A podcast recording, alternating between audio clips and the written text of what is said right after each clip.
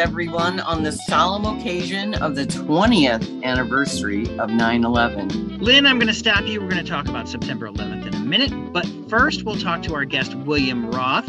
And then, around minute 34, small engine repair. Around minute 45, come from away. Around minute 51, worth. Around minute 65, dating in New York. Around one hour and nine minutes, the card counter. Around one hour and 17 minutes, queen pins. Around one hour and 24 minutes, we'll talk about Lynn appearing at Buder Library. And then in one hour and 29 minutes, we'll talk about those we lost. Can you believe it's 20 years, Carl?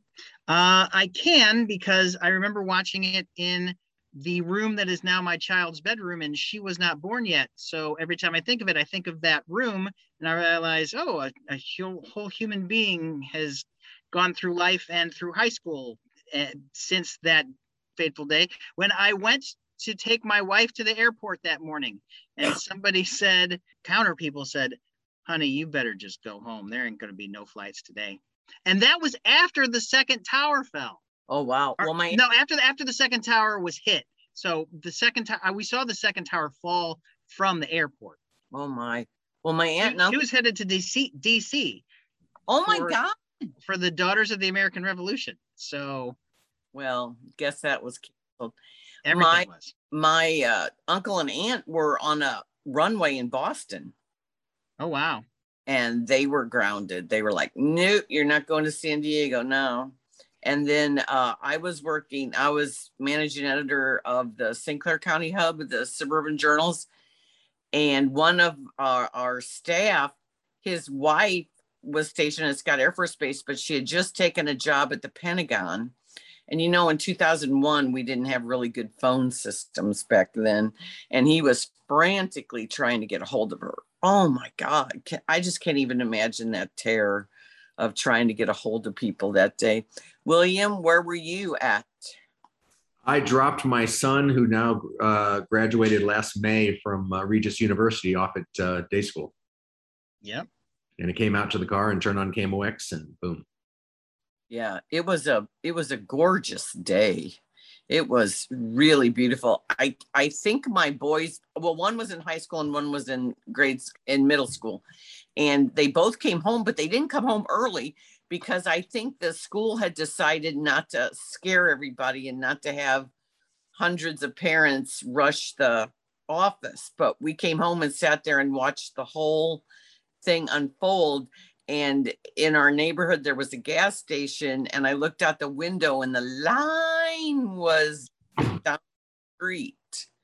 Well, I, yeah, I went. I went to Bellerive that day because uh, the golf tournament was in town, and we were, you know, by five o'clock in the evening, you just there was no new information.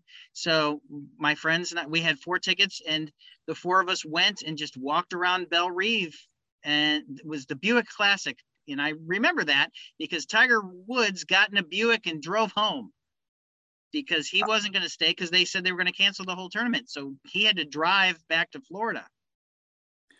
Well, didn't they uh, have? Uh, I mean, nothing was open for a, a long time. I remember that, like the NFL stopped and uh, everything stopped. The ball game stopped, and then uh, our president came out and threw a first pitch at a Yankees game, which signaled the start of things. And then uh, I remember going to the rep that Sunday for Gypsy, and they took up a collection for New York. And I think everything was was pretty much on very confused because the airline space was because which we're going to talk about some of the movies that have come out since 9-11 especially a couple that are right now available but uh, what do you think the enduring lesson is from this uh, tsa was created and now everyone hates going to airports now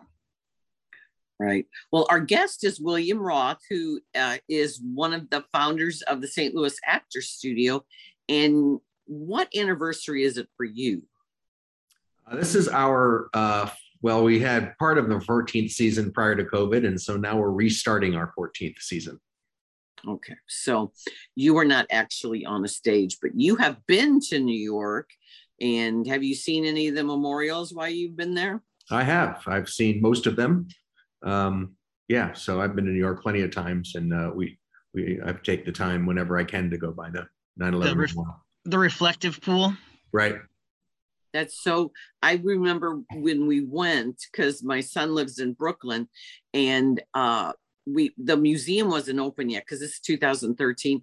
But there was such an eeriness and a solemnity. Like nobody was taking selfies and nobody was laughing or anything. Everybody was going around looking at all the names, and everybody was very reverent.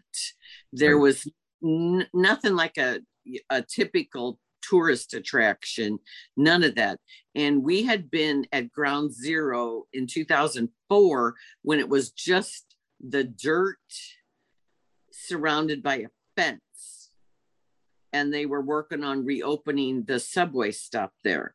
And I just remember it was a Friday night and the loud, bustling city was so quiet around there. It was just the the strangest feeling because it was a burial ground if if you think about what happened what happened then the uh it, it was just to see it's it's still stunning when you look at any of the images from there if you remember any of that experience i think it's one of those that we will never forget although we're not in necessarily that united feeling that we had then Right. Right. I I got this hat in New York. We we flew to Europe, um, and on the way back we had a layover in New York, and I saw I think I saw America's mayor wearing this hat at the Yankees game, and it is a New York Yankees hat, and it says FDNYPD.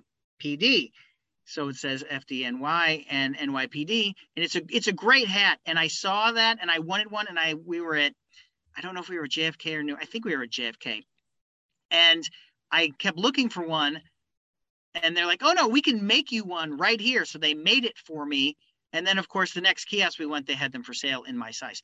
So of course that's how that's how it always is. But yeah, and uh, but I'm glad I have it, and I I love wearing this hat, even though it's a Yankees hat. Eh, But it's not a Yankees hat. It is it is um, remembering the first responders from New York City. It's not a Yankees hat, but it's a Right. Yankee. Right. So we will, uh, we're going to talk to, uh, we're going to talk more about the 9 11 documentaries and films that are currently available. So much stuff. I know we want to, it's overwhelming, but it's also necessary.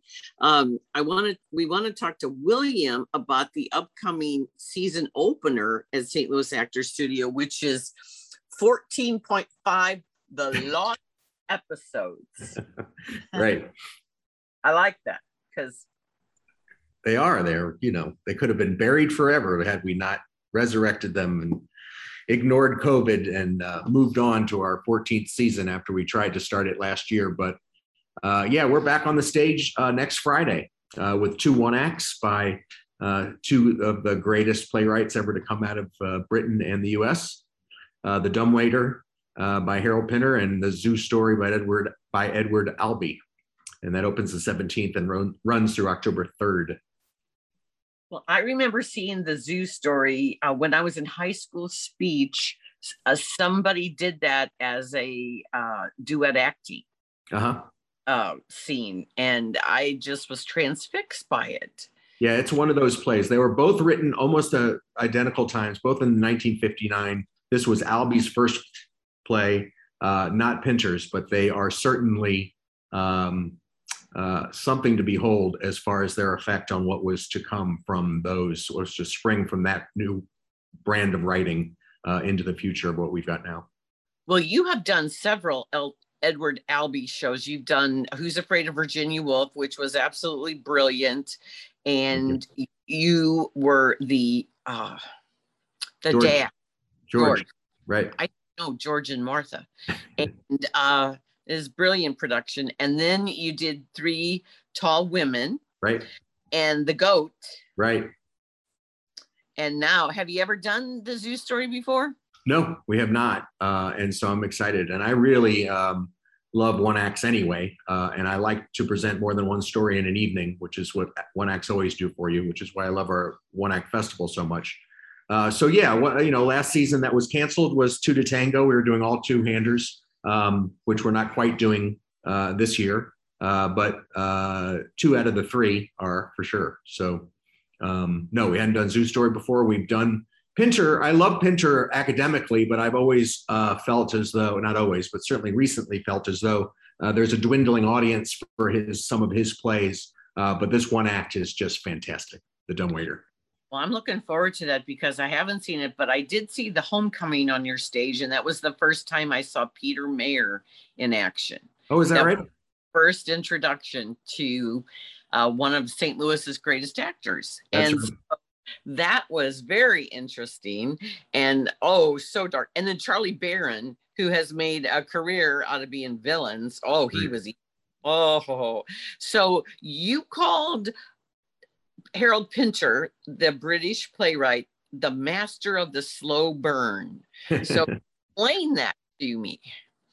Well, Pinter is known for his pauses. I mean, everyone talks about Pinter's pauses. He has a deliberate way of writing. He says that he writes uh, in succession, uh, so that where um, most writers or playwrights might put together a outline and decide how things are going to end and uh, start and end and uh, what they're trying to accomplish across the piece.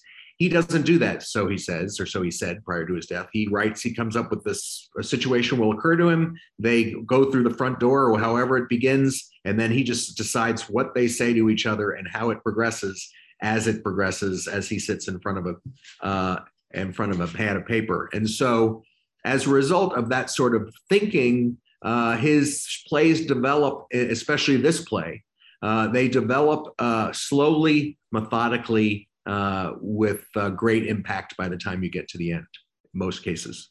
Um, right. But this one is just, uh, and both of them uh, uh, are just, Dumbwaiter in particular is just funny and interesting and then completely, completely tense. It, it, it's just a great, funny, but then thrilling ride what I like, uh, since I'm not familiar with that, what I like about the zoo story is it could take place now if you think about it. Like it's not, even though it was written in the 60s. 59, yep. Okay, so it it, it could play. I mean, the way it's set up. So right. you in it. Tell us about your character and who is opposite you. Joel Moses is a new actor in town from Chicago, and we're both in uh, both of the plays. Uh, and so uh, my character Peter is just sitting on the bench uh, reading as he does every Saturday when on, in good weather, as he says. Uh, and what wouldn't generally happen back in the 50s, and these are both set in the 50s, uh, you know, back then you left your key in your car and your door unlocked, and the west side of New York was fairly seedy, and the east side was where all the rich people lived. So you'll hear him talk about um, Jerry, uh, who's Joel's character, talking about where he lives. And if you think about the address, you're just like, well, wait a minute. That's about as nice an area as you can imagine. Uh, but what happens, what what Albee sets up is this confrontation on this bench between this uh, man of questionable uh, psychiatric uh, steadiness and someone that just is a happy-go-lucky fellow that wants to read a book. Uh, and so it's absurdist theater, but it's also a uh, inside of it is a stunning monologue of a gentleman trying to work through uh, the pain of his life. Now, and, William, I, I, have, a question for you. You are the, you're the artistic director for St. Louis Actor Studio, right? But you're acting in this, so you're you're putting on the hat of an actor rather than an administrator. Uh, right. But you also had to just steer your way out of some would say not over, but the the tail end of a pandemic how how is it going, especially in these times, to be an administrator and having to be an actor at the same time? Well, being an actor is a, is a great escape from being an administrator. I'll tell you that. Once we get in the theater and we start working on these pieces, uh, it is one of those um, times when you really don't want the rehearsal process to end.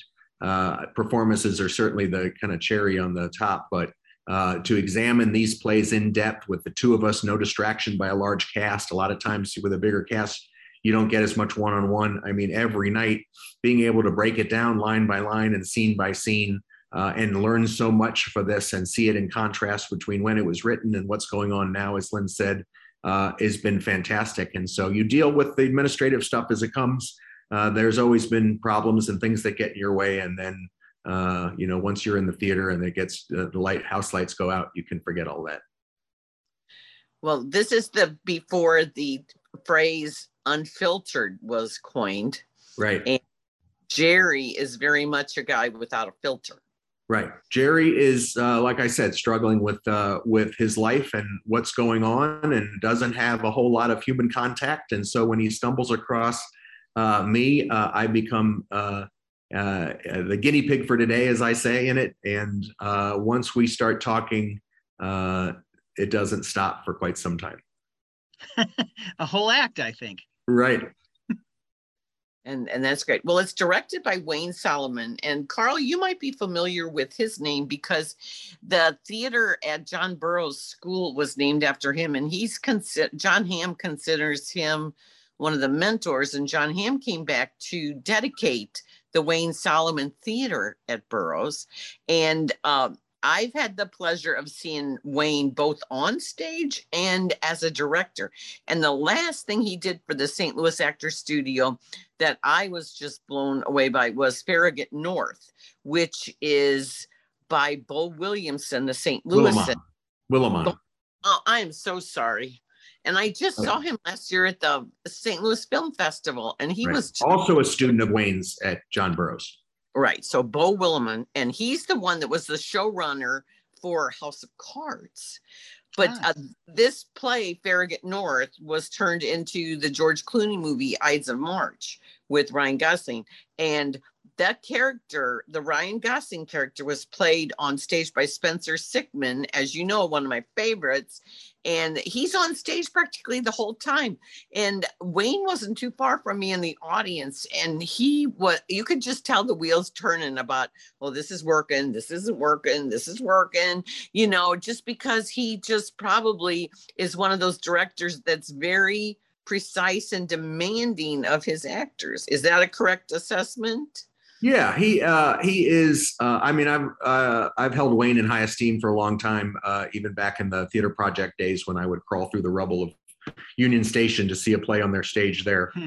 Um, he is precise, uh, but he is an actor's director. He is uh, kind most of the time, amazingly insightful, and carefully guides you in a way uh, that works for everyone. He's also the because he's a, an actor, he can kind of uh, give you examples of what he's. If you can't get there by his direction, he can actually kind of give you an example or two of what he would do if it were him uh, to clarify things if they are unclear. But most of the time, um, his engagement in every aspect and the new ideas and things that he brings to every rehearsal is really quite fantastic for us. And he directs about once a year for you. He does generally, yes. Yeah, he's retired, and so he's got some time to work with us, and uh, so yeah, we're excited. He's done the goat in um, uh, August Osage County. He's uh, mm. nothing's too big or too small for for you, him. You did that. That's one of my favorites. Uh, you did that. Uh, I was in it here at the Gaslight. He played. I played the uncle. Yeah, Charlie. Charlie, that's right. That's right, and uh, that was a brilliant cast, and I just love that uh, that place so much. But you told a story when you uh, were in Who's Afraid of Virginia Woolf that you had run into Tracy Letts at an airport. And he's one of my favorite playwrights. In fact, um, Steppenwolf is offering three virtual plays by him for only $20 beginning September 29th. And I got my ticket right away. And just FYI, if you want to see Tracy Letts, but what was that like talking to Tracy Letts? Uh, it actually wasn't. Uh, it wasn't Tracy Letts. It was um, um, Bill. Um, uh, uh, what's Bill's last name? The the clown that played it on Broadway with. Um, oh my goodness. Oh yeah, yeah, yeah, uh, yeah. Oh, you know it, Carl. He's the one that kind of looks like He's in the be, "Don't Worry, Be Happy" video, and he's on Broadway stage a lot. Bill Irwin. I'm sorry. Yeah. So it was Bill Yeah. Irwin that I met when I was there. So when I when we just sorry, uh, 58 years old. I can't. And anybody that knows me and will watch this will be like, he can't come up with his own family name members' names. uh, so I was yes, I was in New York, and uh, we were had decided to do Virginia Woolf. Uh, I was doing as much research as I could. I was at the uh, Film Archive. Uh, there's a great film archive on Broadway, just off Broadway, where just about every uh, show has a single camera film that you, if you have an equity card, you can watch. So I'm watching them, and uh, on the way home, I flew out of Newark Sunday afternoon. Not much going on, and uh, I'm standing in line to go through. There's hardly anyone there, and I turn around, and Bill Irwin, who won the uh, uh, the Tony for playing George, is standing right behind me, um, who I had seen actually do it in in London with Kathleen Turner. Uh, so we proceeded to. I actually looked at him like, "Oh my god!" And he, of course, was ready to run like I was some sort of crazy fan. But when I explained uh, what the look on my face, he then spent about an hour and a half with me at the airport talking about working with Albee on that and that part. And uh, and opening night, he sent me a break a leg text. It was it was pretty amazing. Oh, nice. Yeah. Well, that's that's so awesome. So you have uh, picked for this lost episode season. You have picked the two opening, the two one acts to open with, Right. and then you are what? It what's the rest of the lineup for the season? Yeah. So we uh, what was planned last year and what Neil Labute has written for us, uh, a world premiere of his two-hander, another two-hander that Kari Ely and Spencer Sickman are in, called Comfort. So that's next, and that is December 3rd through the 19th. Uh, we then are doing Hand of God by Robert Askins, uh, which is a hilarious romp uh, uh, of a uh, gentleman who's a young man whose uh, parents are worried about him, so they he, they send him to a religious camp, uh, and one of the hand puppets uh, is demonic, and Oh. so uh, hilarity ensues, of course. As it Uh, so it's a reverent and laugh out loud funny, and I'm looking forward to that. That's February 18th through March 6th, and then our Labute Festival One Act Festival is back July 8th through the 31st. And you can find all of this at stlas.org. That stands Correct. for St. Louis Actor Actorstudio.org. Right. Yep. And the theater is a black box. It only has 97 seats. So tell us about the safety protocols that you have uh, put in place for this year. Yeah. So we've sent out our, and are receiving our season subscriptions as we speak.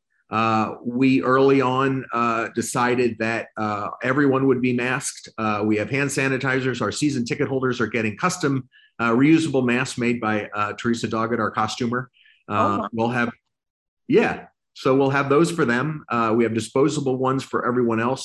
Uh, we have asked all of our, everyone uh, who's coming and season ticket holders because they can come and take their placard and save their seat to send in their vaccination card. So we'll keep those on file with their seat holders. Uh, and then everyone else we're asking to bring their Vax card as they come. Uh-huh. So vaccine, uh, everyone, and uh, masks will be worn uh, uh, the entire time you're in the theater. There's also a very stringent uh, Actors Equity, the union uh, has stringent protocols for rehearsals, and uh, we're sticking we do those. We have a, a compliance officer that's at all the rehearsals, and um, uh, the cast is is kept is fully vaccinated. Everyone that's in the room during any rehearsal is fully vaccinated. Uh, other than things going on on stage, uh, appropriate distances are kept. Uh, and then after performances, the actors are kept away from the audience members to, to ensure their safety. Well, that's that's great to hear. I know uh, everybody's different, but I'm getting more and more uh, emails with the, the rules. I, I assume because it's at Actors Equity Equity, but you also are in the city of St. Louis. Right. You have to follow the public health rules as Right. well. That's right. And then we've done that all along. Prior to the season, I- we've had some musical events and other things in there. So as the CDC uh, comes out with with uh, rules and the city adopts them, we we stick to all of those things. which is great to hear. Yeah. Well- so we've always had masks. Uh, we pretty much had a mandate on masks uh, for six or eight months, and now we're adding uh, proof of vaccine vaccination. Well, the last show I saw was Annapurna, which was fabulous, Yep. and The last thing we did. and then you were heading to uh, another show, and then boom, Everything had Yep. that seems forever ago, doesn't it? Yeah, it does. Luckily, we had uh, we had some programming to keep our uh, people in touch. You know, Neil uh, was generous enough to give us all of the TV uh, and video that he owned, uh, and so uh, his ten by ten monologues and his Billy and Billie uh, Dish TV series, all of those things we uh, we uh, passed out every week or every two weeks to keep people engaged. Uh, and then we had this lovely um, uh, pandemic play uh, that takes place on Zoom as opposed to trying to do a play on Zoom. This place took place during a Zoom call between uh, a theater and their employees to try to figure out what's going on and how they're going to cope. And that was really the culmination of things that we were able to pull off. Uh, and that was a premiere uh, also. So uh, we've been able to do a few things uh, from a distance that uh, doesn't look like trying to fit a, you know, a peg through a square hole or whatever they say about those sorts of things that don't work quite well. The Zoom play was really good, and it reminded me of so many people I know in the theater. Right, right. Well, it was written by a theater person and a playwright in, in uh, St. Louis and Hannah. Yeah. great. That was done by a play a playwright who is in Chicago now, but That's right. Yeah, wish she went to Burroughs. correct. You Yeah, we have a great relationship with Burroughs. well, they sure churn out the the uh, talent. They do. which is remarkable. And Taylor Pietz is teaching there now. So I was really happy with that. Now, um, one of the things that uh, that you um, well, Neil Labute has had a relationship with you all since I want to say what 2013 is that Yeah, when I think we're about nine years into it now, 10 years. and Yeah, it started with an evening of his 1X. Right. And it's a, a new play festival. So people can submit plays from all over the United States. Right. And isn't necessary, but but Neil usually debuts one act um, as something that's very either prescient or topical time and uh, those have been very interesting works and uh, then you've taken them to broadway for a brief run Right. Whenever we can, uh, and I got to get back into it and see where we can find. But yeah, we were at 59 East 59th Street uh, for a handful of years, and then the the Davenport Theater, and then COVID. So um, we're not sure where or when we'll be back in New York, but we try to take the best of the best that premieres here, uh, work out the bugs, and then take those uh, to a New York audience. It's been so much fun, and I look forward to trying to figure that out again. and Neil comes to town usually, and he's really you have a young person play festival too, like uh, young people in high school, uh, submit their scripts, and he works with them. But one of the things that when he's been into town and we've gotten to chat, Carl, his favorite band is Wilco. Well, they're they're local. Well, kind of. See, Well- that's that's the thing. Uh, Jeff Tweedy doesn't really admit he's from Belleville. He just, you Oh, he know, does. yeah, he he- does. they're a Chicago band. Or I read memoir and his chapters on growing up in Belleville, because I did, are a hoot and a holler. And he's a very colorful writer. But when Neil first met me, and that was when I was writing reviews for the Belleville News Democrat, he said, Belleville, I wonder where that was because that's where Chip Tweedy's from. So that was the icebreaker about Wilco with him. Uncle Uncle Tupelo is a Belleville band. Wilco is a Chicago band. Wow. That's that's just that because he you know he grew up and went to the big city and that Right. and Wil Wilco is a different part of his life other than you know Uncle Tupelo, which Right. we all grow up. Right. Yeah. But his book, I forget what it's called. I have to go now or something like that. I Um, believe that's right. yeah it's a i mean seriously he is a great writer and it's really funny but i've just gotten off topic there so um, You so- no way. well i'm looking forward to comfort because most of his work that has been at the st louis actor studio it's you think it's going one way and then it hooks you and has a twist and goes for the jugular and that uh, it is such brilliant work and it gives the actors some Right. meaty roles to be in and the lineup this year has some of the the most accomplished actors and actresses in the St. Louis area. But when you see them in a St. Louis actors studio, because it's so intimate, it's like a whole different experience. Right. And Eric Dean White and uh, Colleen Backer are uh, leading the cast in uh, Hand to God, which I don't think I mentioned earlier. So you're right. We got a great uh, we got a great lineup of actors. We're very fortunate, and uh, yeah, seeing them in that space is uh, is unlike anything else. And Neil's play Comfort is, while I will say it's different for him, uh, it still has uh, plenty of LaButian uh, aspects that will uh, keep you engaged. Um, it's great, and we're very lucky to have a, such an accomplished writer writing for us. Right, and continue to to do that and work right. well. Well, and, that's and do you appreciate somebody of that magnitude, you know, helping out right locally. Right. Right. Well, I uh, always enjoy it, and uh, there's two weekends usually. So one weekend is, uh, or well, actually, it's two weekends of one lineup, and then it reverses to the next lineup of people. So you only have like two weeks to get these. And this year, you're doing Thursday through Sunday, correct? Yes, which actually we've always done that. So we always open on a Friday, and then we uh, for our regular plays, and then we pick up Thursdays for the next two weeks, and then LaBute Festival runs for four weeks, uh, and there's one Thursday. So the first one runs through uh, the two weekends, and then the Thursdays off to get the tech together for the next one. The next one opens on a Friday and runs uh, for the next uh, weekend, including Thursdays. So Friday, Saturday, Sunday, Thursday, Friday, Saturday, Sunday for each group and Neil's play plays the entire month. Uh, well, if somebody wants, that's right. If somebody wants to get tickets, that you go through Ticketmaster, but you can show up within an hour of the box office opening and get your tickets there.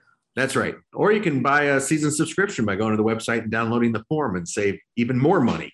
And, get and you get a free face mask. and a free face mask. That's right. And then instead it's a of a custom made one. It is. You'll love it. And instead of having to just fight the crowds to get a seat, you get there in half an hour before everyone else and you can put your placard down wherever you want to sit. Well, we've talked about the actors, but we haven't talked about the stage crew. And I do want to say that you have a great stage manager in Amy Page, and then your lighting and scenic designer is usually Patrick Huber. And what he does on that small stage, Carl, you would have been so impressed with the with the house for August Osage County because it was remarkable. And for Little Foxes, that house, what he does right with small space is amazing. Sometimes I, less is more. That's right. Well, he gets it all in there, though. It's uh, it's quite amazing. I've known Patrick, and we've worked together since the Orthwein Theater days. And so, uh, as soon as I started St. Louis Actors Studio, I knew that I had to have him around, and he has, including this one now. I just left him this morning. Zoo Story Dumbwaiter is another masterpiece by him. Uh, he's done Comfort. He'll do Hand to God, so he's on there uh, full time, direct designing all the sets, not always the lights, but uh, he uh, August Osage County was funny because I wanted I said we're doing the play and he's like there's no way we can't do it. He had done drawing after drawing and was like there's no way we can't do it and I refused to take no for an answer. And uh, we worked it out together and uh, it worked great. Made it happen. Yep. It did. And the blocking too, use that, use the space. Right. And family dinner, because that's always one of the best. That's scenes. the hard part. Right. Yep. Oh man. yeah, I got that over through him by taking a picture uh, while I was watching it in New York in that same film ar- archive. I took a couple stills because I wanted to prove to him, or at least show him how the other. And they on Broadway, they uh, they had them all sitting in a line with their backs to the audiences. They did nothing uh, out of the ordinary to make that happen. So I was like, look, if this is what's going on on Broadway, you can certainly make it happen here. Uh, and he did. It's a plus we had the discussion, you know, when you have a big family home and a big dinner, you know, kids sit on the stairs and some sit on the floor and you know, so we we got through that pretty quickly. There's a kids table. Right, right. And right. even even if the kids are 28 years old, that right. They, they still sit at the kids table. So you can get more at stlas.org. Oh, right. and I just need to, I want to throw this in. The uh, Jeff Tweedy uh, autobiography is called Let's Go So We Can Get Back. That's Thank you, Carl. You're welcome. I looked that up just for you guys. Thank you, Carl. You're welcome, William. Good. So people can do bigger deep dive on Edward Albee and Harold Pinter, but uh, trust me on this one, it, it's unlike things that you've ever seen. So it's not the same old, same old at all. Even close. No, this is uh, unlike anything you've seen, and it's quite an evening of theater.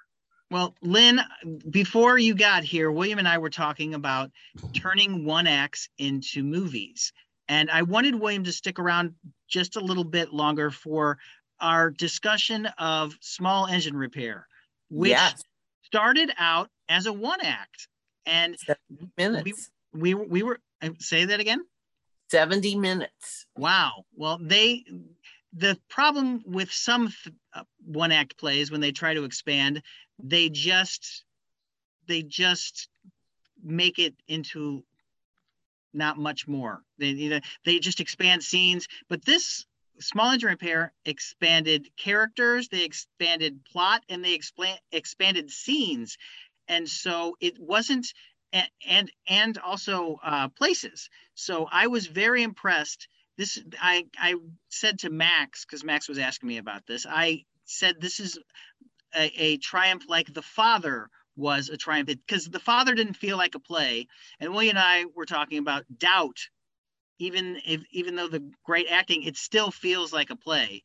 And hamilton is a play that they just filmed. They turned small engine repair actually into a movie they did. And when I was watching it, just like when I saw Straight White Men on Broadway, I thought, well, this is perfect for St. Louis Actors Studio. And you were going to do it, but you have to post- postpone it to another season. Right. But um, the uh, Small Engine Repair, uh, are you familiar with the the play by Jon Pollono? A little bit, yeah.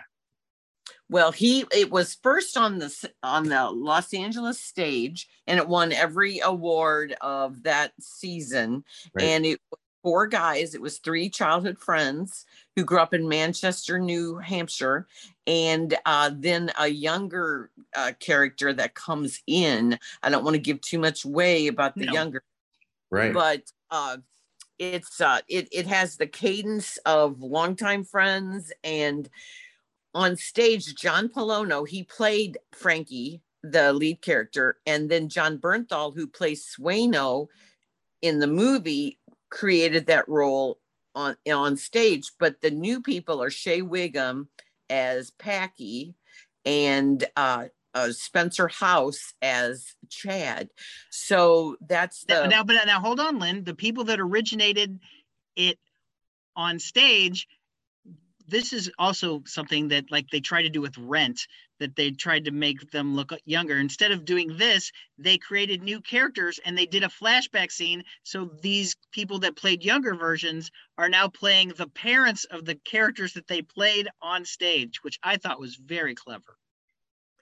Aha I didn't know that. You're teaching me something I didn't know. So the, the was... original the original four people that were in the cast on stage are actually in the movie, but not necessarily playing the characters that they played on stage. Okay, because there is that flashback with the dads, and I was which which I, I believe was created for the film. And there are also females in the play now. Ciara Bravo is fantastic as the potty mouth daughter, and uh, Jordana Spiro from My Boys, she is the alcoholic wife that is only talked about in the play.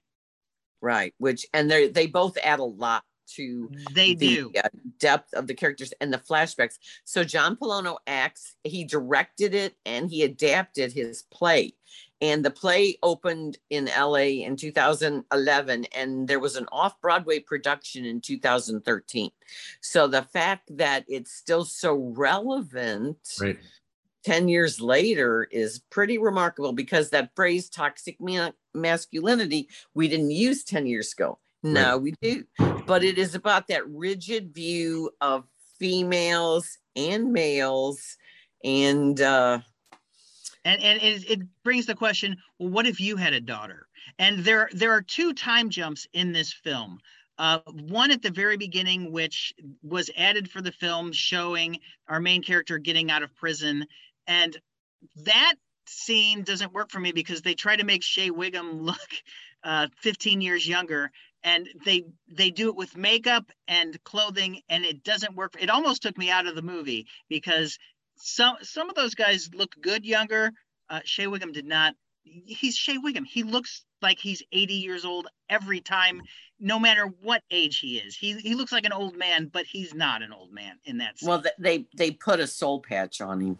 He it, it, it, looks stupid. But then there's a second time jump because you know once he's out of prison and he's got his established business, something happened, and he doesn't drink anymore. That's that's what one thing that cleared up his life. He doesn't drink and he doesn't smoke anymore, and so when his friends go out and drink and smoke and he's not like that he says this is what always happens we we need to not hang out anymore and then there's another time jump and that's that's probably where the bulk of the play probably took place Right, because it does take place in his me- me- mechanic shop, small engine repair. Machine shop. Yeah. It's in a remote location.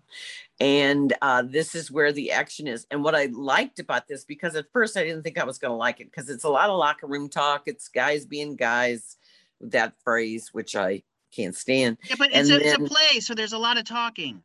Right. Well, and and it's just their culture, the way they were brought up in this town and uh, uh, they show the dads who weren't very good role models so they're new got... york they're new england goombas. They're you know you know the thing that rachel dratch and jimmy fallon used to make fun yes. of on saturday night live? These are those guys.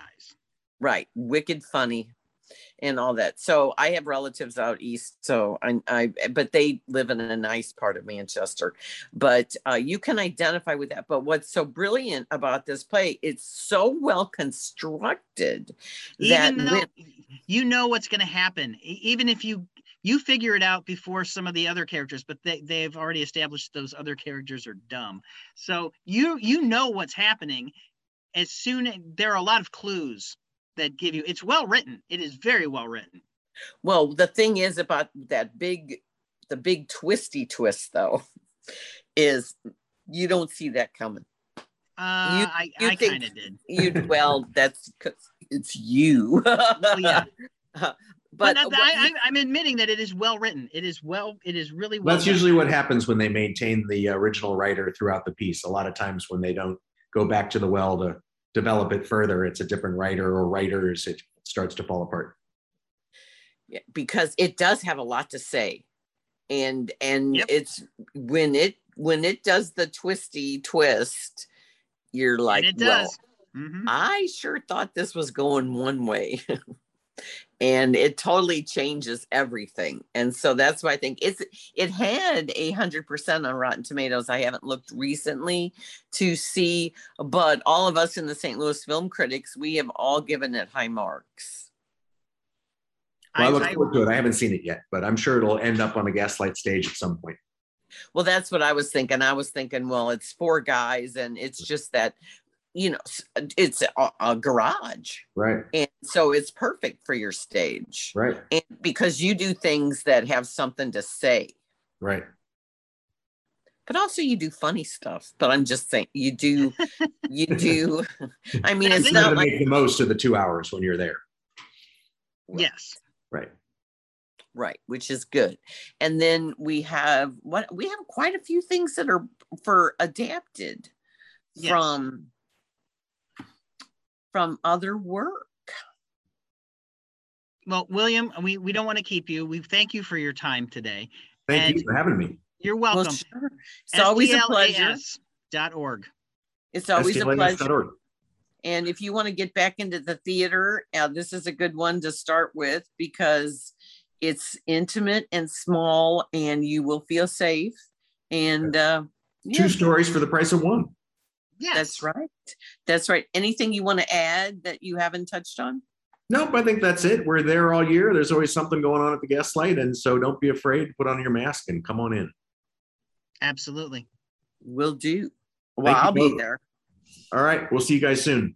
Break your legs. Thank you. Thank Thanks. you. Well, Lynn, yeah. let's talk about something else that was adapted. Come From Away is on Apple TV right now. And right this is what I, I, was talking about earlier plays that are just filmed they, they didn't they didn't do anything special. Uh, but the, the, play itself is special and it lost to dear evan hansen. It is such a great play. I love that show. Come from away it would have won best musical if it wasn't up against Dear Evan Hansen that year. Right. That was the juggernaut that beat them because we saw that first at the Fox come from away and then we saw Dear Evan Hansen and this one friend of mine who immediately put come from away in her top five of all time she said I don't understand how Dear Evan Hansen and then she saw Dear Evan Hansen and she called me up and she said oh okay, well, now I, now. understand now I understand why Dear Evan Hansen won, and they're both coming out this year as films. Yeah. But Come From Away was filmed at the Broadway Theater, uh, the Gerald Sein- Schoenfeld Theater that they've been. Op- they opened March of 2017, and they had to close because of the pandemic. But it sold out audiences, and then it was on the national tour, and you and I saw it. Um, ah, so in, good in May of 2019 and I blubbered uh, through it. And it's so heartwarming and uplifting. And I wasn't familiar with this story. It's based on real events. True story. Of uh, September 11th, 2001. But the songwriters like to say it's really a September 12th story. Right. Because it takes place over five days. This little town in uh, uh, called Gander in Newfoundland had an airport that was used for many refueling international flights. It was big and, enough. It was the closest big enough airport that could land all these planes that were coming in from Europe on Tuesday, September 11th, 2001. Right. The plane that has the majority, the pilot and the majority of people, it was Paris to Dallas. And because Dallas is the big hub for American Airlines, and this was an American Airlines. So uh, 38 planes were diverted to Gander, and the town of 70,000 of 7,000 people suddenly doubled because there were 7,000 passengers that had to be clothed and fed and housed. housed. Yeah, they and, weren't going to keep them on the planes. And and comforted, even though they were on the planes for 14, 28 hours, they would eventually get up. So the townsfolk went sprung into action. They started clearing spare rooms out. They got food. They uh, had buses. The buses were on strike but the buses pick the people up at the airport. And we're talking different nationalities and religions and ethnicities and people with dietary needs. Like, is there a vegetable in this town? and um, and and just different. And these these townsfolk, what they did was the composers uh, who are married, Irene and David, they um, went to the 2011 reunion and they interviewed people. Mm-hmm. and the, some of the characters are composites but many of them are based on the real characters. Like we have the mayor of the town. We have the police constable oz fudge. You would never make up that name no. And, and, uh, a lot of a lot of actors are playing multiple parts too because they're taking care of the entire town and all these passengers and so they're compositing characters and compositing actors at the same time. Right which works. Um it, it did win. It did even though it was nominated for seven tonys and lost most of them to dear evan hansen it did win for best director christopher ashley and he returned so this uh, what happened was even though they were off for covid when uh the health restrictions were lifted the public health restrictions were lifted in may they filmed this over the course of just like Hamilton, a couple days with a live audience though for this one. And they did 10 cameras and they did the crane and such, but it is really basically just a filmed play. However, the material just grabs you by the throat in the beginning and there you go. But uh, the audience was uh, 9 11 survivors and mm-hmm. frontline workers. Because, yes, so that's what they did. And then, um, so they filmed this to put on Apple Plus, and then uh, they will resume the Broadway uh, stage on September 21st. And then uh, they will resume the national tour in October because uh, when we saw it, it had been sold out everywhere. And everybody just who doesn't love this show? Oh it's such a great show and the music is so uplifting and that that opening scene because i saw that at the tony awards i didn't know anything about this show and i saw this opening number and i went whoa mm-hmm. because it's welcome to the rock and they set it up perfectly and they introduce themselves and they introduce they show what happened uh, how they heard about september 11th and uh, they go from there but it's i just it just if ever we needed an uplift it's now. Yeah, it is a fantastic show. I cannot recommend it. Uh, it if you don't have Apple Plus, which I don't, I would get it just for that because it is so good. Well, I'm trying to convert everybody to Apple Plus watchers. And so I discovered that if you have Verizon cell phone service, you can get three months for free. And okay. if you have the Target application on I your phone. Target. I do. Okay. Go to Target Circle, and apparently there is an offer for four free months. Really? Yes, because we were t- because those of us who are in the Ted Lasso camp uh, are trying to get everybody to watch it, but also Apple has the Bill Murray, Rashida Jones movie on the rocks. They have the new Children of Deaf Adults Coda. And uh, they're about to start the morning show again. And then Jon Stewart's new show is going to be on there. So if ever was a time to get Apple Plus, it is now. It is now. And I I on I'm on my way to doing so. All right, speaking of September 11th, which we are, and today is the solemn remembrance. It's Patriot Day and it's also Remembrance Day. Um, there's a movie that has been out for a year and a half, but is now just on Netflix. It, it came out in January, and it's called Worth, and it's it has an amazing cast: Michael Keaton, Amy Ryan, Stanley Tucci, Tate Donovan, Laura Benatini. Wait, Benanti. Benanti.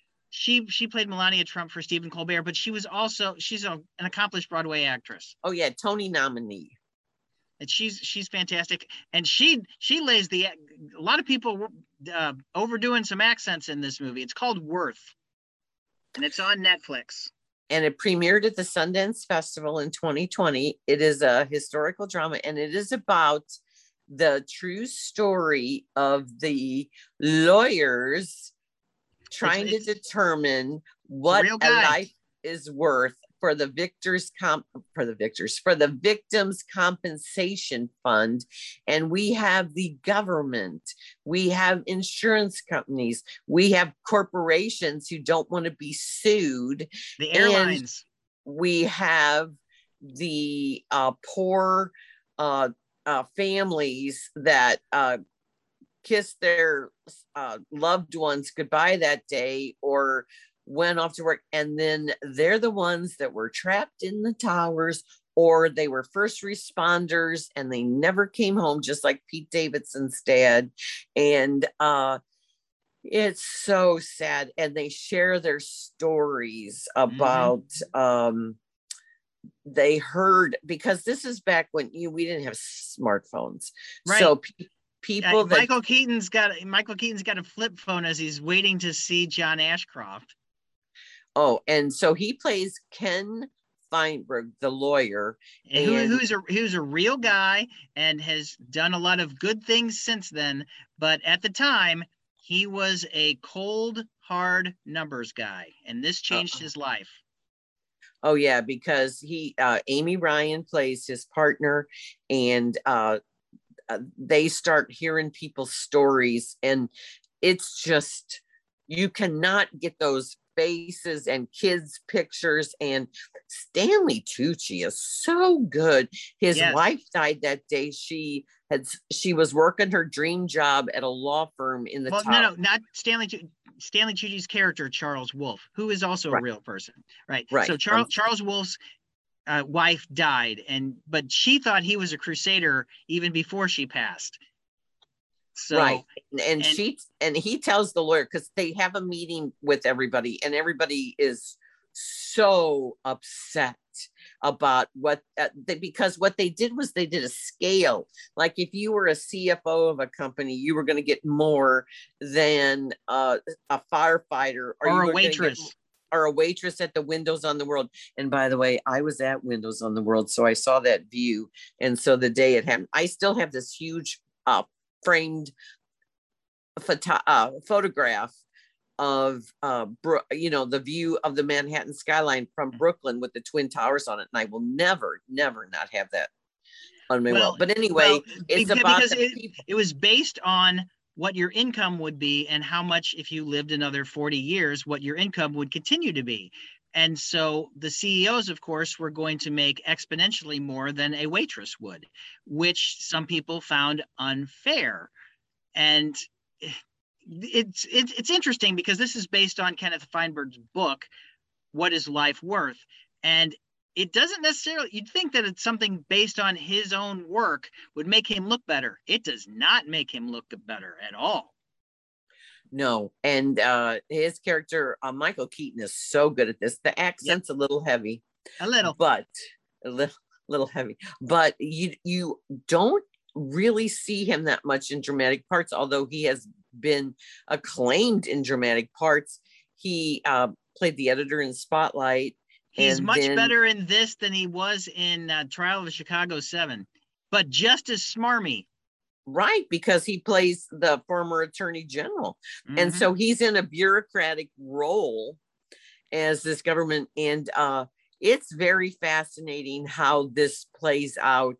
And he's got pressure. And John Ashcroft looks like the a terrible person. Yeah, but that, he's he's a neutral party in this. He he that's politics. It is I understood Ashcroft's role in this very well. I I got it and it's not it wasn't about him. That's why they had Feinberg doing all the dirty work. He was this special master as they called it. And that was his job. He did it and he did it for free. He didn't want to get paid any money. He let the rest of the lawyers in his law firm continue to do their law their lawyering and he did this with uh, his partner Camille Biros. Right. He was played by Amy Ryan. He was a Steppenwolf veteran, by the way, uh-huh. a stage veteran, an Oscar nominee for Gone Baby Gone. And you know that if Kenneth Feinberg and Charles Wolf could have agreed to something if they that's all you needed to do get them together at the beginning of this process and then there wouldn't be this down to the wire kind of thing if and everyone in the entire movie and of course 20 years ago they weren't thinking about this they were just oh he's his own thing if they would have worked together from day one it would have gone a lot smoother and a lot less money would have been lost Right. Well, it's a very fascinating, gripping uh, story, and it recalls the anguish of these people who lost because their voices are on voicemails that they didn't pick up. Mm-hmm. They're um, there, they, there's issues with uh, uh, state by state gay marriage and civil union laws. Right. And then there's a character whose husband, uh, who has been put on a pedestal, has, has a separate family. And and I'm sure they just picked and chose the best dramatic things for the film. But I there I'm sure there was every single you know 2,977 people died that day. And so they had seven billion dollars to divvy up. So I it's daunting task. And I'm, I'm glad they, they said they only had what 94 people that didn't participate with with like more than 5,000 claimants because of families and such or double families and girlfriends and kids and so it it's very good for what it is it's it's still something i mean it's not an easy watch it's and and you know what? I I asked I asked Lynn, Dan, and Max what movies I should watch, and I think I shot probably, especially watching it on the morning of September 11th, 2021. I probably should have watched Kate, the movie, the action movie Kate, with uh, Mary Lynn Winstead or Mary Winstead and uh, Woody Harrelson instead of this because this uh, they can show this in schools later because this is this is very fascinating. But I think I wouldn't have gone with something so heavy today. It made me very sad. I watched yeah. it last night and it made me very, very, very sad. I should have watched the action movie most of, well we can talk about that next week and the horror movie i'm not watching horror movies at night especially how they say this one is so creepy and so gory malignant. So we will talk about kate and malignant next week but i think we did pick the right one for worth because okay. it, it started on netflix september 3rd we they did not promote it which I was very stunned at because I went through my emails saying, "Did I miss something?" No, and, and, they didn't even. Normally, they send a thing that said, "We've added a movie that you think you'll like," and they sent me Kate. They didn't send me Worth. So they they're mm-hmm. being very because as we talked about earlier, there are a lot of September 11th things right now. There's a lot of September 11th media and a lot of September 11th memorials and content right now. Hashtag content. There are there are a lot of things going on right now, and I think uh, them being subtle about it was the right play. Right. And most of the people that were lost were providers for their families. Mm-hmm. And there's just a whole like people of the nightly news last night was full of stories. There was a woman who had only been married less than a year. Her husband was a firefighter and uh, she put on her wedding dress. Steve Hartman, who has the most brilliant segments on CBS Evening News mm-hmm. every Friday, and then they rerun them a lot on the Sunday morning show. But uh, she talked about you don't move on, you move forward. And she has since remarried and had children, but they show uh, her wedding pictures and stuff. And so she ironed her wedding dress and she went to the memorial and she put flowers on, and it just breaks your heart.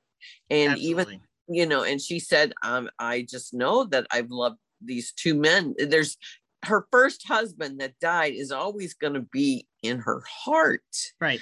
But um it's just so uh, it's still so stunning to remember that day and remember the lives lost i uh, shared with you the MTV tribute video with the U2 song Walk On, because that was a time where everybody was being united and the whole walls of pictures missing. When you knew that those people were not going to be found, it was just a way to honor them. Right. And uh, how everybody came together. I have the DVDs of those two benefit concerts 10 days after 9 11 George Clooney, Tom Hanks, and Brad Pitt arranged that tribute to heroes that was on all the networks.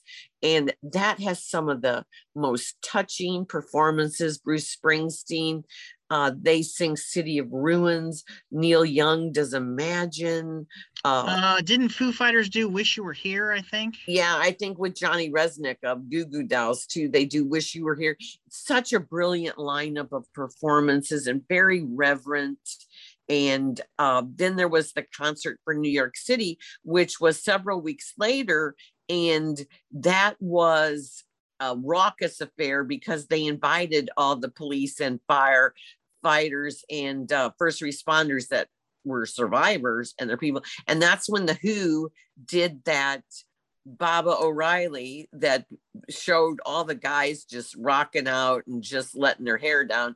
And then when the Who had the Kennedy Center honor a couple of years ago, they opened the curtain, and I still get chills remembering this. And I showed it to my my journalism class. Actually, uh, the firefighters sang teenage uh Baba O'Riley, which is the song Teenage Wasteland. So mm-hmm. the who the who didn't know it. So they open the curtain and there's all the firefighters and the police officers singing to the who and the who they all start tearing up and crying mm-hmm. It was really an emotional moment to see that but if you go back and you think about that because U2 was the first band to uh, play Madison Square Garden, and that's where they got the. Bono got the lyrics for "City of Blinding Lights." Well, um, and then they also did that at the Super Bowl that year, and they had the names of everybody. Uh, that's when the uh, Rams were beaten by the Patriots. Right. So at uh, at the halftime, they did where the streets have no name, and they scrolled down.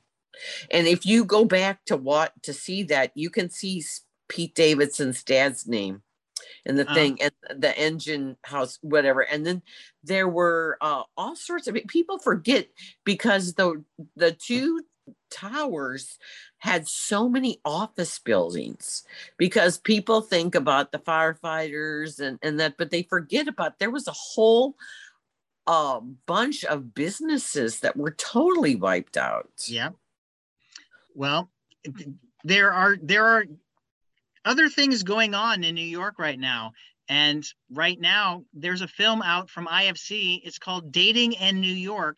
And it's cute but it, it's something. I mean, it's about the young generation. It is Gen Z. It's not even millennials. It is Gen Z, and it stars Jaboukie Jaboukie Young White from The Daily Show and Francesca Reale from Stranger Things, and she and he meet on a dating app called Meet Cute.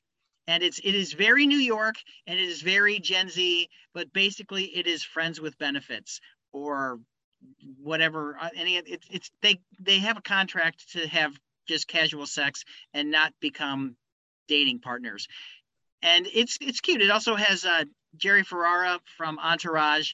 He's actually narrating the story. He's uh, jaboukie young white's uh, doorman at his place.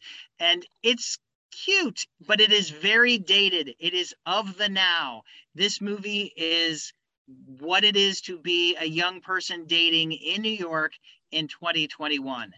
In in in five three to five years from now, this movie will be like this is a remnant of a time gone by. Because they meet they meet on a dating app called Meet Cute, which is funny, and it's funny that uh, Milo Jaboukie Young White's character uh, has several dating apps because he's got several things going on, and Milo and Wendy they even even while after they've had their first great date they're not ghosting each other but they are ghosting each other and they're they're already trying to see other people. It's just it's something i don't understand but i, I guess if i was dating now um, i would get it. It's uh, written and directed by uh, jonah feingold who did the uh, star wars wes anderson which was the parody of uh, force awakens. And so i liked it. So i i thought it was cute, but it is very of the moment. Is it like the Modern Love anthology on Amazon Prime? Uh no, it's not. It's not that. Not not. Bad. It's not. It's different. It's different than that. This once I laughed out loud a couple times. Uh, Arturo Castro plays one of the uh, boyfriends or ex-boyfriend, and Alex Moffat plays one of the boyfriends.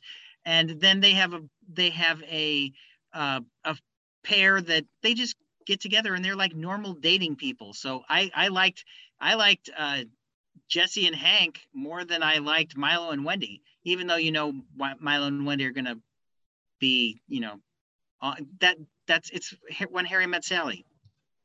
So they have uh-huh. to get together. Well, one of the things that we didn't mention about small engine repair, it does talk about dating apps and technology and how mm-hmm. that's played such a big part of people's lives now. Because when we were younger we just had to talk to people. Right. Well yeah that's the thing uh, the daughter wants the dad to start getting out there again and then she's she's like oh, i'll just swipe right. But this is this is you know a lot of texting and stuff and it, it's very ifc but and i know gay people have pl- played straight people before and vice versa. But Jaboukie Young White's whole thing on the date on the Daily Show is that he's a gay young man in New York, and so I I it didn't bother me. Of course, it's not going to bother me, but it's it was just like wait, I thought that was his whole thing that he was a gay person of color, but he's playing just a straight millennial or not millennial, sorry, Gen Z guy. So it really shows that he can act. Not that he, you know what I'm saying. but sure, I get his, it. But his his whole shtick on the Daily Show is that he's gay, and I love the fact that he's acting as like a straight guy, and because he's still him. It's it's still his it's still his personality, which I like because pansexual in, in these kids now. They can date whoever they want. Not that he dates a guy or anything like that. It's just, and um, I, I, I found it a good change of uh, shtick for him, and I like it. I think he's very funny on the Daily Show. Uh huh. Well, I saw a very dark and depressing movie called uh, The uh, Card Counter. Yeah. It's disturbing, but yet it is hypnotic and haunting. It is by Paul Schrader. And if you are familiar with his work, then you know absolutely what you're getting. You are not going to get something that varies because he wrote Taxi Driver, Raging yeah. Bull, and one of the uh, St. Louis Film Critics Award winners, First Reformed, mm-hmm. a few years ago, where he he um, had a script with Ethan Hawke, who was brilliant as this priest who uh, did not, or well, Episcopal, who did right. not, um, who was racked by guilt. Well, and he also wrote The Last Temptation of Christ, and it's this stars one of his. Uh, this stars Jesus. It's got Willem Dafoe in it too, besides Oscar Isaac and uh, Oscar Isaac and Tiffany Haddish. Right. Well, Willem Dafoe isn't in it that much, but he is definitely oh. the. He is a former uh, major and he was in Iraq, uh, Abu Ghraib prison. It's oh, those scenes are so harrowing and really disgusting. So they don't use Willem Dafoe that much, but they set up his his evilness very quickly. Oscar Isaac plays uh, a guy who has survived eight and a half years in prison based on his activities in Abu Ghraib and he was because they had photographs and everybody in the photographs was prosecuted but the higher ups were not so hmm. he is now he in prison he was taught how to count cards so his post prison life is very austere. He is a cool cucumber. He's very icy personality. He goes around casino to casino and plays blackjack or poker. And he runs into Tiffany Haddish, who is definitely playing against type.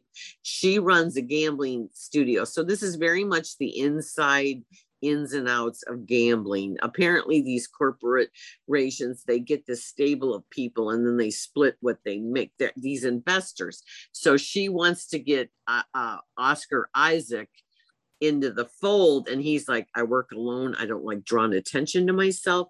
I uh, have modest wins because." He doesn't. He wants want- to stay out of prison Right. He doesn't want to attract attention. Well, he goes to Atlantic City for a law enforcement convention, and the guest speaker is Willem Dafoe to talk about. He runs a consultant uh, firm for security. That's what he does post military. So he runs into Tye Sheridan, whose character is Kirk with a C, uh-huh. and he notices Oscar Isaac from his from uh he he has his number, let's put mm-hmm. like that. So he hatches this revenge plan that he wants Oscar Isaac to uh, help him with and and Oscar Isaac's character whose name is William Tell. Oh good. Yeah, it's actually uh, a last name that's shortened, and they call him in the army. They call him his real name, but um, he decides to be a mentor to Tye Sheridan and take him on the road with him. But Tye can't be controlled, and he is really uh, wanting. So this is a revenge thriller. Oscar Isaac's character has very serious demons. So that icy facade he has occasionally cracks and you see this very scary personality emerge. And uh, at first, you're a little taken back by how kind of nuts so he could go. But uh, he hmm. does diary just like Ethan Hawke did in First Reformed. And uh, it's it's very well done, and I understand that Tye Sheridan's character was going to be played by Shia LaBeouf. Oh, and Shia LaBeouf had a dropout for whatever reasons that you know Shia has to drop out of things, and Nicolas Cage, who's a good friend of Paul Schrader's, um, uh, recommended Tye Sheridan because they worked together on Joe. Oh, okay. So that's how Tye Sheridan got there. But Sheridan is very good in this, very, very good. And some of the twists happen off camera. So it's not as grim. I mean, this is grim. I'm not, uh, I am not sugarcoating this at all because it is definitely grim, but it could be even worse if we saw some of the things that happen. Okay. But don't. Well, you know what? Yeah. I, I I don't think I'm going to see this movie. well, it opened you, only in theaters on Friday, and Focus Features did not make it available to us St. Louis critics. But I was able to see it because now we're hitting into the for your consideration. Ah. I got an invitation for a screening room, and you had to jump through a lot of hoops. Yeah. And I was supposed to get it on Monday, but I didn't get it till Wednesday. And uh, there was all sorts of problems with the links and with everything. And we had to be authenticated and we had to go through even more hoops than you usually do. And so I didn't get to watch it till Thursday. So I am late on like my print review. I did review it for KTRS, but I'm just a little late with everything because I didn't see it until later. But this is one of these that I don't think it's going to be in the awards consideration because there's going to be so many more people. Other, better. Well, yeah, if there was, I mean, you cannot go wrong with Oscar Isaac because he can play edgy and dark, even though he's, uh, you know, the hero Poe Dameron in all the Star Wars. He what is that? Who he is? Yeah, he certainly... he's actually going to be on the Star Wars um, Terror Tales Lego, which is going to be it's going to be like a Treehouse of Horror thing on Disney Plus it's it's going to be a Star Wars Lego version of Treehouse of Horror that I think they're going to try to do every year if this one's good. And Poe Dameron and Oscar Isaac are going to be in the first one, so I'm looking forward to that coming out in October on Disney Plus. Oh well, the first time I saw him was in Inside Llewyn Davis. Yeah. And my issues with that movie, I still really liked him. He and well, Jessica Chastain are going to be on HBO in a miniseries. Scenes, Scenes from, from Marriage, based on the film the Ingmar Bergman movie that I saw back mm-hmm. in the day in real, you know, when it came out. Almost and, 50 years ago. Oh my God, it was so brilliant. Liv uh, Ullmann and uh, uh, Bergman's muse. Well, Jessica Chastain and Oscar Isaac went to Juilliard together. Oh. Uh, they played married couple and they were in a most violent year together mm. as a couple, if you remember that. I really like yeah. But so they have a long history so well, I'm looking forward to this. Another another movie that came out this week only in theaters that you didn't know anything about that Max Foizey turned me on to was Queen Pins.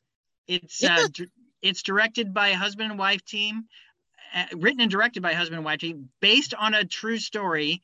It's Kristen Bell from you know Kristen Veronica Mars in The Good Place and her Good Place co-star Kirby Howell Baptiste and her co-star from Cruella, Paul Walter Hauser, and Vince Vaughn. And BB Rex is in it a little more. And uh, Joel, Mah- Joel McHale plays Kristen Bell's husband. And it is a comedy based on a true story about how two housewives, three in the original story, uh, got coupons from Mexico and sold them to housewives. If you're going to get uh, $40 worth of free stuff, would you pay $20 for a $40 coupon? Absolutely, you will. And so they made $40 million. oh my God. Yeah. And then, of course, they got caught.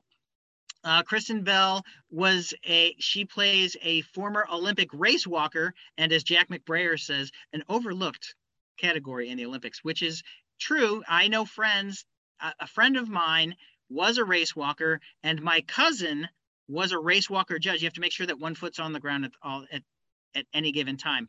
Uh, there, there are a lot of people in this movie that uh, Stephen Root's in this movie too. It's a great, great cast, but it's basically two stories. You have the criminal aspect going on. That's Kristen Bell, Vince Vaughn, and Bebe Rexha, And then you have the law. It's it's like you see the bad guys and then you see the uh, law guys catching them. Paul Walter Hauser plays as we've seen him in Richard Jewell and we've seen him in I Tonya and we saw him last in Cruella and I'm sure he's going to be a doofus in the sequel to Cruella. Um, we see that he is a loss prevention officer at this series of grocery stores. And in the real story, it was Pepsi and Procter and Gamble that went after these people because they were losing millions of dollars of free products. Uh, Kristen Bell finds out if you write a letter, you get free stuff. And so they went to the plant in Mexico that makes the the coupons for free stuff and they find an inside man because they say that they print these coupons and there's a whole bunch of extras just sitting around and they burn them. So they take the ones that were about to get burned and mail them back to the States. Therefore, it is a postal crime, which you have the Paul Walter Hauser is Ken Miller, and he he goes to the FBI and thinks it's a big deal. They laugh him off. But once you find out that they're doing this through the mail, that's when badass uh, Vince Vaughn comes in and he carries a gun and can arrest people, while Paul Walter Hauser is just a guy who sees an injustice. And they make them both out to be schlubs. Well, no, they make Vince Vaughn out to be a badass, but he but he is a postal inspector, so he's kind of a schlub too in real life, isn't he? You know, yeah. I find I found that I found that weird because he's not the FBI and he's not he's not a police officer, but yes, he does have the he has a badge and a gun. But you know, Paul eh, he's he's just one step above the rung of Paul Walter Hauser, but he's also Vince Vaughn, and Vince Vaughn looks great in this movie. He he's not the big he hasn't let himself go. He's toned himself down. He looks great, and the problem is they they're not gross enough to be a gross. It's rated R because there are a couple f bombs, but this movie could have been PG thirteen. And I, there, there's one disgusting scene where there's a stakeout, and uh, Ken Miller, Paul Walter Hauser's character, uh, relieves himself in the car because they don't want to give up on the stakeout. I actually liked the boy cops buddy comedy part better than the women committing the crimes, which was also funny. I, I just thought that that part was underdeveloped. I thought the buddy comedy stuff worked better than the other half of the movie. And I, not that the other half of the movie was bad, I just wish it was better.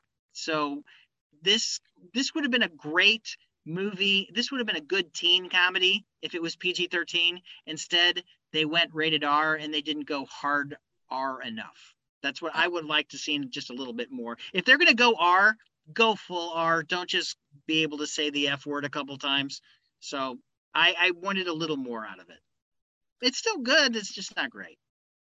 Well, I'm sorry I missed it because I do like uh, Paul Walter Hauser a lot. And Kristen Bell is great. And it was supposed to it was supposed to be with uh, Leslie Jones, and I'm glad Curry Howell Baptiste did it because Leslie Jones and she can be really good. This was not the role for her. This uh. because they you're supposed to feel sorry for these girls and leslie jones would have had attitude and i've seen leslie jones tone down the attitude and she can't she can act but i'm i'm afraid that the there would have been a little since this was going to be a rated r movie i think this she would have done more uh, abrasive leslie jones and it would have been different she would have taken out of the story she would have and uh, they've already changed a little bit. They've already streamlined the story. They aged them down a little bit. One of the women was like late 50s maybe early 60s and the other the other two people were women of color but they were hispanic. So uh, it's they they change stuff just to streamline the story and i think uh, it's i once you look at the facts they didn't really deviate from a lot of what actually happened. So we started with uh, a lot of September 11th remembrances, and I'm glad we're ending on a, a, screwball comedy, which was based on a true story. Right. Well, we need we, comedy. Before we wrap up, I need to say there is on on Discovery Plus, there is the Jon Stewart documentary, uh, No, uh, oh god what is it left behind? It's about his fight to get benefits mm-hmm. for the first responders and it's the documentary. So it is kind of like the companion piece to worth.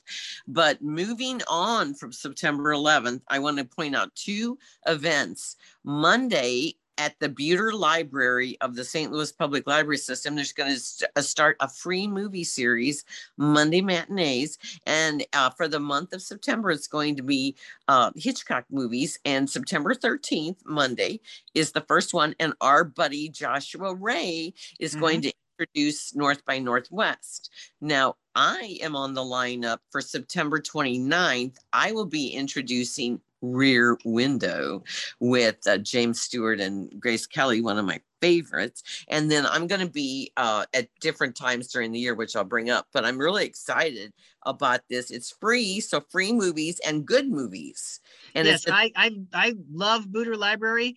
Uh, at their original location at Hampton and Eichelberger, I was there every day from fourth grade through eighth grade. So I was there every single day after school, and I I loved doing it. And it was I I love Buder Library, and I love their new location, uh, closer right. to closer to Hampton Village. It's at it's at Hampton and Sutherland. Right, it's right next to the Target, right across from Hampton Village, yes. I'm very excited. So some of our film friends are going to be introducing it, and I know it's hard for you because it's a Monday afternoon. But and that's that's the only thing. I, it's it's in the afternoon, and I know that they're doing this for you know older folks, but I wish they would have done some of them at night because I would have gone. I love Buder Library. It, it, it's one of my favorite places in the entire world well hopefully sometime maybe we'll do something and uh, you can be involved in it. Another thing is sadly because you were going to be on my team um, the i love movies trivia night uh, that was slated for september 24th at the centene center for the arts sponsored annually by the cinema st louis folks they have decided because of the covid situation and because of the cramped quarters for the trivia night that is the ballroom at the Center that they are just going to move it to next year. And so they're not even going to have a virtual one because they're busy ah. playing Lift, yeah. St. Louis National Film. So they just thought, forget it, because this is September. Because last year they had the virtual one early summer. And, and um, there, I might have had to back out because I believe there was a hockey game that night. And speaking of your St. Louis Blues, uh, 20 years ago on September 11th, the Blues were trapped in Alaska because the Blues were playing a preseason game against uh, the San Jose Sharks in Alaska. So they couldn't leave. And so they were just playing hockey uh, like against all the local teams while they were stuck up in Alaska. And then, like at the first home game, they had uh, Lee Greenwood sing uh, God Bless the USA at the first game back. Uh huh. That was, that well, was a very emotional day.